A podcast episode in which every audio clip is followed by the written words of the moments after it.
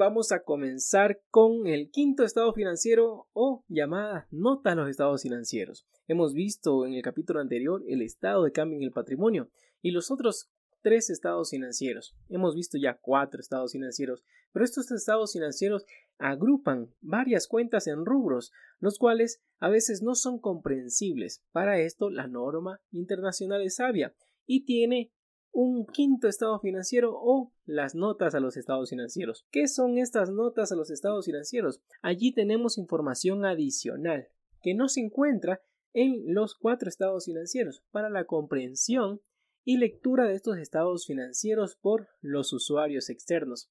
Entonces, vamos a ir viendo cuál es el contenido de estas notas y cómo nos podemos ayudar al leer este documento.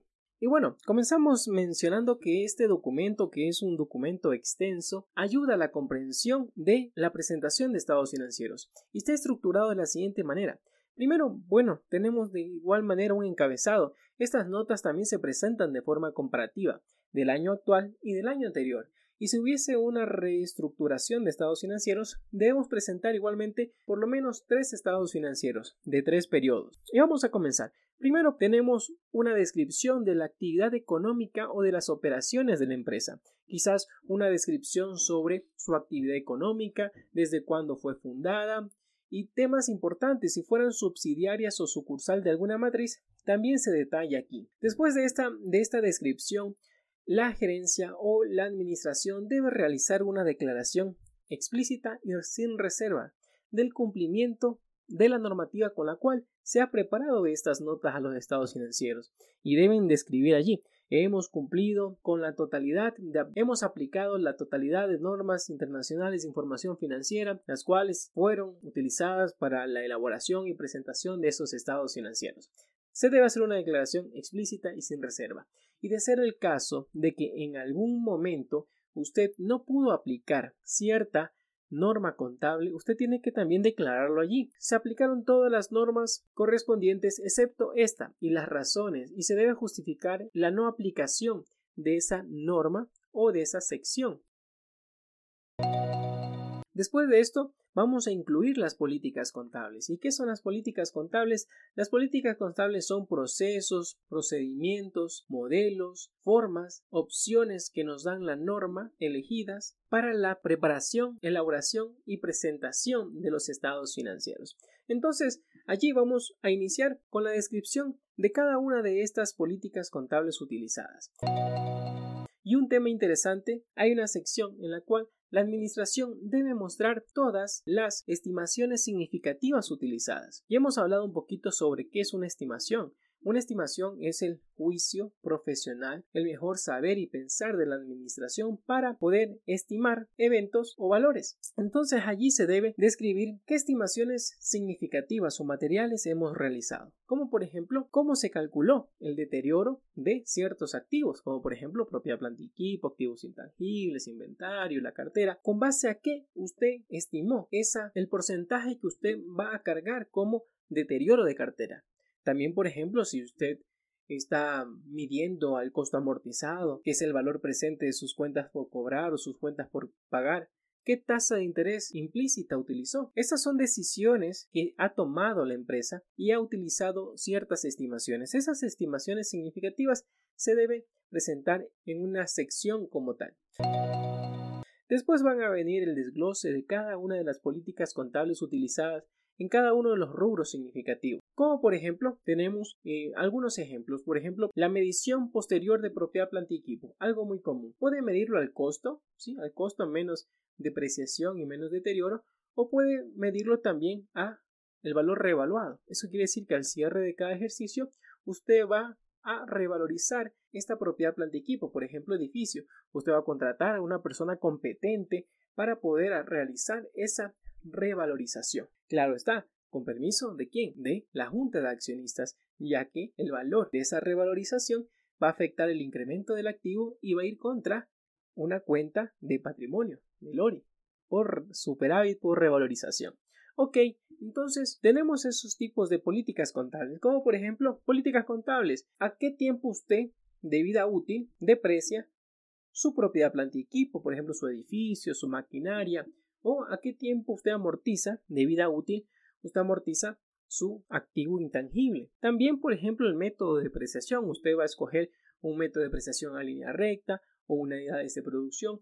Esas son políticas contables. Las opciones que nos dan las NIF, usted va a elegir una que se adapte más a su giro del negocio de acuerdo a su industria y esa política contable tiene que presentarla en el listado de las políticas contables significativas. ¿Para qué? Para que el lector de los estados financieros pueda decir, ah, ya, aquí la empresa está midiendo sus activos a valor revaluado, no los está dejando al costo. O se puede ver a qué tiempo está depreciando sus activos fijos o activos no corrientes. Y así sucesivamente tenemos muchas políticas contables en todo el bosquejo de las normas internacionales de información financiera que la persona, el contable y la gerencia tienen que elegir cuál le conviene más a la empresa. ¿Sí? ¿Y esto de dónde parte? La elección de estas políticas contables significativas se las debe extraer de un documento que se va a llamar Manual de Políticas Contables. Manual de Políticas Contables aplicado a esta empresa en particular. Y de allí, dependiendo a los rubros que sean materiales, la administración va a ir seleccionando cuáles son las significativas para mostrárselas a los usuarios de los estados financieros y que con estas notas, con estas políticas, el usuario pueda tener mayor comprensibilidad de estos estados financieros. También en lo posterior tenemos que mostrar si hay alguna reclasificación o algún ajuste por cambios de políticas contables, tenemos que presentar un segmento sobre cambios de políticas contables de su reestructuración. También otro segmento en caso de que existieran correcciones de errores significativos. Posterior a cada una de las, políticas contables que se van a ir describiendo, van a aparecer otra sección grande de revelaciones. ¿Qué son estas revelaciones? es lo siguiente. En, cada normativa contable, en cada norma, ¿sí? Por ejemplo, tenemos norma internacional de contabilidad número 1, número 2, número 3, número 3 no hay, 16, 17, 18.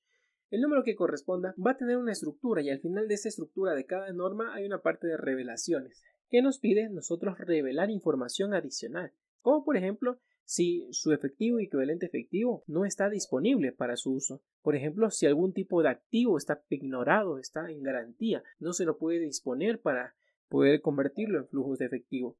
Entonces, hay ciertos requerimientos de cada norma pide revelar. Por ejemplo, la tasa de interés que se utilizó para traer a valor presente algún tipo de activos o pasivos, la antigüedad de la cartera, el movimiento de propiedad planta y equipo, movimiento del inventario, el costo de venta. Hay ciertas revelaciones que nos exigen las normas para que un usuario pueda identificar, pueda leer esa información. Y así se van a ir desglosando muchos, muchos rubros de los estados financieros, como por ejemplo en el rubro, en el estado de situación financiera, podemos tener cuentas por cobrar no relacionadas, pero ya en las notas vamos a detallar de esas cuentas por cobrar no relacionadas cuánto está deteriorado, ¿Cómo usted determinó ese deterioro de cartera? ¿Cuál es la antigüedad de cartera? ¿Cuáles son sus principales clientes? Entre otros. Entonces, allí en las notas vamos a ir desglosando cada una de las notas a los estados financieros. La nota a los estados financieros es un documento que tiene numeraciones. Entonces, por ejemplo, si usted ve en su estado de situación financiera o cualquier otro estado financiero, en su estado de resultados integrales, en su estado de cambio del patrimonio, en su estado de flujo efectivo, en medio va a haber una sección que dice notas y ahí va a haber un numerito. Ese numerito le va a hacer referencia a que hay un detalle, hay una nota explica a mayor medida ese rubro. Entonces, ese número de nota va a ser la numeración de la nota que va a estar en el documento extenso de las notas. Si usted quiere saber más sobre propiedad planta y equipo, se va en el estado de situación financiera, va a ver el número de nota, dice el número de nota 16, se va al documento de las notas se va a la nota 16 y allí va a tener usted un movimiento de propiedad planta y equipo, movimiento de su costo histórico, movimiento de, su depreciación acumulada, si hubieron ventas, si hubieron bajas, si hubieran compras, si hubiera revalorización, allí va a estar detallado. Si hubiera activos en garantía, ignorados, allí va a estar ese detalle en las notas. Y así vamos a ir revelando cada una de las notas de los rubros materiales de los estados financieros. ¿Qué decíamos al inicio? ¿Qué decíamos al inicio? Que en estas notas va a existir la información que no, no ha podido ser presentada en los estados financieros. Y hay un temita interesante sobre algunos activos, algunos elementos. ¿Cuáles son los elementos? Elementos activo, pasivo, patrimonio, ingresos y gastos.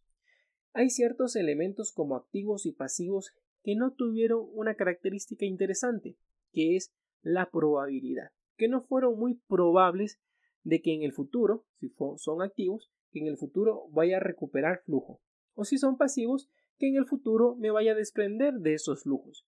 No hubo la suficiente probabilidad para esto y no tuvieron esa categoría de activo y pasivo, no tuvieron esa categoría de elementos y se quedaron tan solo en una categoría de contingentes. Puede ser un activo contingente o un pasivo contingente. Estos activos y pasivos contingentes no tuvieron ese grado de probabilidad suficiente para ser registrado en los estados financieros, pero sí son suficientemente relevantes para describírselos en las notas a los estados financieros. Entonces, en las notas a los estados financieros también vamos a tener una sección de contingentes, de activos contingentes y pasivos contingentes. Sí, por ejemplo, cuando tenemos reuniones con los clientes, solemos hablar de eso. Verá, si usted no cumple esta normativa, usted podría tener un contingente. ¿Sí? ¿A qué hacemos referencia? A que pueda que, quizás si no cumplió con una normativa tributaria, puede que tenga usted sanciones, multas, intereses por el quizás no pago o la mala aplicación de una normativa tributaria. Entonces, eso es como que no es un pasivo, porque un pasivo es una deuda certera, una deuda cierta, y tampoco es una provisión, porque usted no sabe con una alta probabilidad cuándo va a suceder y qué valor va a pagar, pero sí es un contingente porque todavía todavía no lo descubren, cuando lo descubran allí se vuelve una provisión o un pasivo.